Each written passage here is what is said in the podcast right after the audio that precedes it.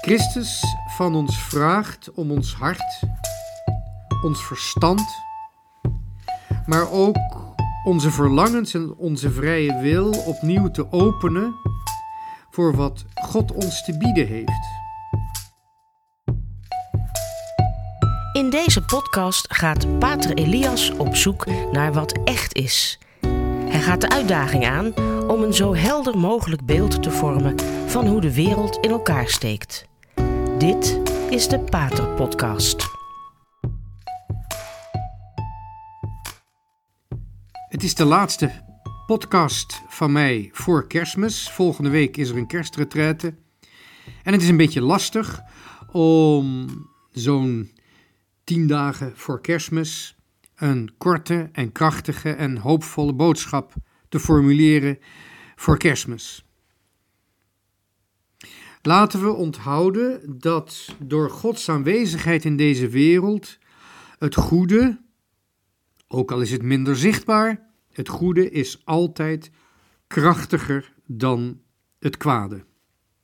Het goede zal altijd overwinnen, omdat, ook al is het in het verborgene, het goede al overwonnen heeft. En iedere keer wanneer er een crisis is, wanneer onze menselijke, sterfelijke toestand en zondige toestand weer de overhand lijkt te hebben, dan iedere keer komt, als je het wil zien, op bijzondere plaatsen, onverwachte plaatsen en op onvoorspelbare tijden komt toch weer het goede in de mens boven. Ik noem als voorbeeld wat medebroeders van mij die recentelijk naar Oekraïne zijn gegaan met hulpgeneratoren. Met kleine generatoren die e- elektriciteit um, opwekken. Uiteraard voor al die plaatsen in de Oekraïne waar het Moskouse regime de elektriciteits, elektriciteitsvoorzieningen heeft kapot gemaakt. En mijn medebroeders waren zeer verrast dat wanneer ze die generatoren brachten naar bijvoorbeeld oude mensen, dat die direct zeiden: Wij willen ze niet hebben, we doen het wel met kaarslicht en houtvuurtjes. Stuur die generatoren maar direct naar de soldaten aan het front. Want die zijn nu bezig hun leven te riskeren in de kou voor onze vrijheid. Wat het meest opvallend is in de Oekraïne, is de kracht en de motivering van deze mensen om niet toe te geven aan een vernietigende overmacht. Het Oekraïense volk doet me op dit moment denken aan een volk dat al heel krachtig was, maar zijn eigen kracht nog niet had ontdekt. Een volk dat een enorme weerstand heeft opgebouwd de laatste eeuw, door de waanzinnige overmacht van het regime in Moskou, vanaf de Russische Revolutie met name, maar dat door de invloed van de propaganda maar vooral door de invloed van de geheime dienst van het Moskouse regime, niet alleen die eigen kracht nog niet had ontdekt, maar in zekere zin ook geen zelfrespect heeft overgehouden. Een van de gevolgen van de communistische dictatuur is geweest een soort van collectieve zelfhaat, een collectieve melancholie. Waar langzamerhand de volkeren uit Midden- en Oost-Europa zijn ontwaakt. We hebben dat gezien met de Polen, die al een enorme weerstand hadden, een enorm uithoudingsvermogen, maar bij wie het zelfrespect moest worden ontwaakt. En dat is dus gebeurd door de keuze van hun aartsbisschop Wojtyła, kardinaal Wojtyła, tot de paus. Het Poolse volk herontdekte zijn zelfrespect doordat ze een paus kregen uit, dat, uit eigen land. Litouwen, waar ik een aantal jaren heb doorgebracht, heeft dezelfde ervaring, maar wat minder spectaculair misschien. Maar ook het Litouwse en de Baltische volkeren ontdekten in die laatste jaren van het communisme eigenlijk opnieuw het zelfrespect. Ze beseften dat ze iemand waren, dat ze een identiteit hadden en dat ze inderdaad verzet konden plegen. En die herontdekking van dat zelfrespect, vaak gesteund vanuit de kerk, die herontdekking, die heeft heel Midden-Europa eigenlijk doorlopen. Maar de Oekraïners waren daar nog niet aan toegekomen. En dat is wat er nu aan het gebeuren is. En het betekent ook dat we voor het geloof enorme perspectieven hebben. En daar moeten we op inspelen.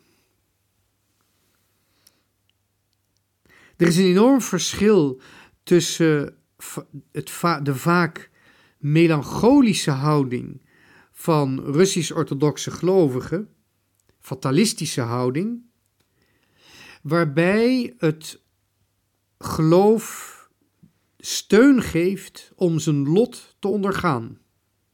Dat is al heel wat. Maar het kenmerkende van het Romeinse christendom is niet zozeer om het lot te ondergaan, maar om het eigen lot in handen te nemen, om het te veranderen.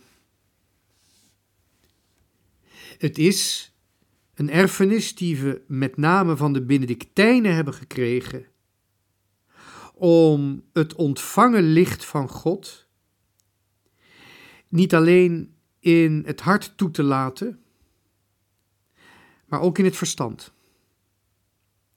En daarmee ook de wil te verlichten. Vandaar dat in het Westen de vrijheid van het christendom, die de waarheid geeft, een grotere rol heeft gespeeld dan in het orthodoxe Oosten. Met name onder het Moskouse patriarchaat. En we zien dat contrast nu ook heel duidelijk in die oorlog. De Oekraïners ontdekken hun zelfrespect en willen hun lot zelf bepalen. En je ziet dat de chaos in Rusland en het gebrek aan motivatie, maar ook de manier waarop Russen toch hun uitweg zoeken, bijvoorbeeld door te deserteren of hun land te ontvluchten, dat het meer geconcentreerd is op het overleven en het lot ondergaan in plaats van het te veranderen. We zien eigenlijk in die oorlog die nu gaande is, zien we een, contrast. Wat we vanuit het Westen misschien niet zo duidelijk zagen, maar dat nu heel duidelijk zichtbaar is. Toen ik in Litouwen was, heb ik Litouwers wel eens gezegd hoe ik ze bewonderde om hun kracht, om hun weerstand en ook om, op hun, om hun geduld. En toen zeiden de Litouwers me wel eens: Jij hebt bewondering voor ons, dat is heel fijn, maar wacht maar. Wacht maar tot de Oekraïners zichzelf beginnen te ontdekken. En die tijd is nu aangebroken. Terwijl het Westen door de welvaart van de afgelopen jaren en door een heleboel andere omstandigheden behoorlijk zijn identiteit is verloren, en zijn geloof is verloren, want het geloof is uiteindelijk de bron van identiteit, die identiteit zelfs zo is verloren dat de vruchtbaarheid van man en vrouw en het hebben en krijgen, ontvangen, het ontvangen en het opvoeden van kinderen vervangen is door een identiteit die steeds inhoudlozer wordt, terwijl dat gebrek aan identiteit, lichamelijke identiteit, identiteit als man en vrouw, steeds meer in het gedrang raakt en een diepe geestelijke crisis veroorzaakt, zien we dat in de landen waar het communisme langzamerhand aan het verdwijnen is, zien we een sterker geloof opkomen.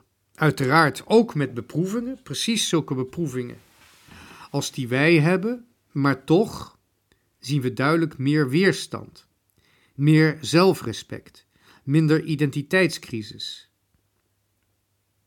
En daarom mogen wij ook, als wij respect hebben voor deze mensen, ook een voorbeeld aan ze nemen wat hun geloof betreft, wat hun hoop betreft. Juist waar het menselijk leven heel duister is geweest, kan het licht heel helder schijnen.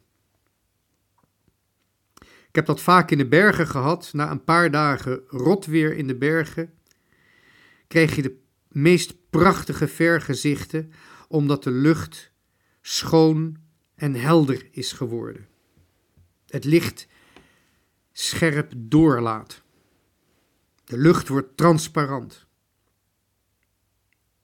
En daarom denk ik ook dat als we op zoek zijn naar kerstverhalen waarin we voorbeelden willen horen over hoe een mens de moed kan bewaren in moeilijke tijden, dat we even stil moeten worden en nederig moeten worden en kijken naar wat de Oekraïners op het ogenblik presteren.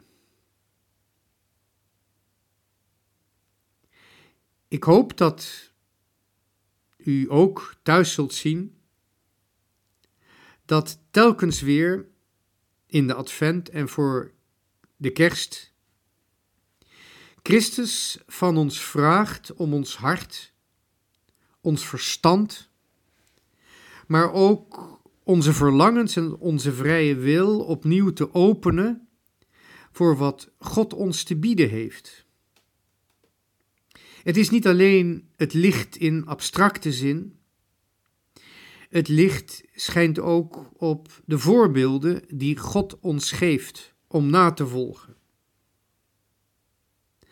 En dan mag u wat mij betreft met mij meekijken naar de Oekraïne, maar misschien heeft u niet zo'n emotionele band met die landen zoals ik heb. Dat kan zijn. Maar dan kunt u vast wel in de buurt, in de eigen omgeving, binnen eigen vriendenkring of in het eigen verleden mensen kennen, mensen zien in wie het goede heeft overwonnen. We hebben allemaal vast wel in onze nabije omgeving mensen gekend die een voorbeeld, een inspirerend voorbeeld voor ons zijn geweest. Vanuit hun vreugde, vanuit, vanuit hun innerlijke kracht, hun geduld, hun uithoudingsvermogen, hun moed in moeilijke tijden, hun zelfgave, bereidheid om risico's te nemen, om zichzelf op te offeren. Ook aandacht altijd houden voor degene die, die het slecht hebben, die het niet goed hebben, die ziek zijn. Wanneer we gaan toeleven naar dat ontvangen van het kindje in de kribbe, laten we ook eens nadenken over de mensen in onze omgeving of in ons verleden, in wie Christus zich al op een hele bijzondere manier gegeven heeft. Omdat die mensen voor ons een inspirerend voorbeeld zijn geweest. Geen beroemdheden, geen BN'ers, maar mensen in onze nabijheid, in wie God voor ons aanwezig is geweest, zichzelf aan ons heeft gegeven. Ik wens u alvast een zalig kerstfeest toe, gezegende dagen en ook een gezegend nieuwjaar, waarin we opnieuw 365 dagen krijgen om ons leven te wijden aan de waarheid, naar het voorbeeld dat Christus ons gegeven heeft.